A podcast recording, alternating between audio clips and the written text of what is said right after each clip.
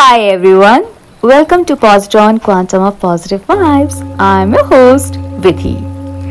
There is a very beautiful Sanskrit phrase inscribed at the national emblem and on currency notes of India, Satyamev Jayate, which means truth alone triumphs.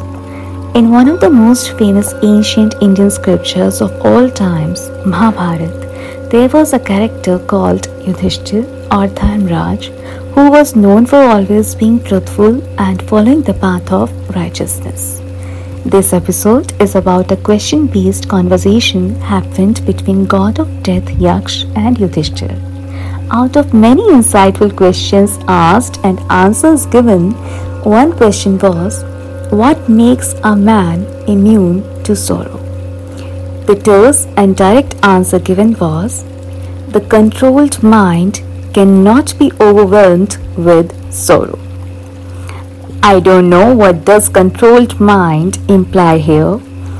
If it is self control exercised at the time when the emotional center of the brain amygdala puts you on in fight or flight mode, then it's like training your mind to stay calm even in stressful times shifting your gears from overactive mind to balanced and collected state of mind response when provoked or angry.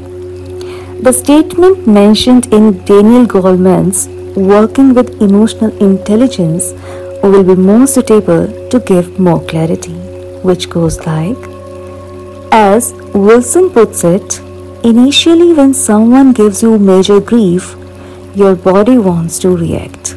But there is this little person inside your head saying, It is not worth it. I put my hands on this person, I lose. Thank you so much for listening to Positive Quantum of Positive Vibes. Keep listening. Cheers and Namaste.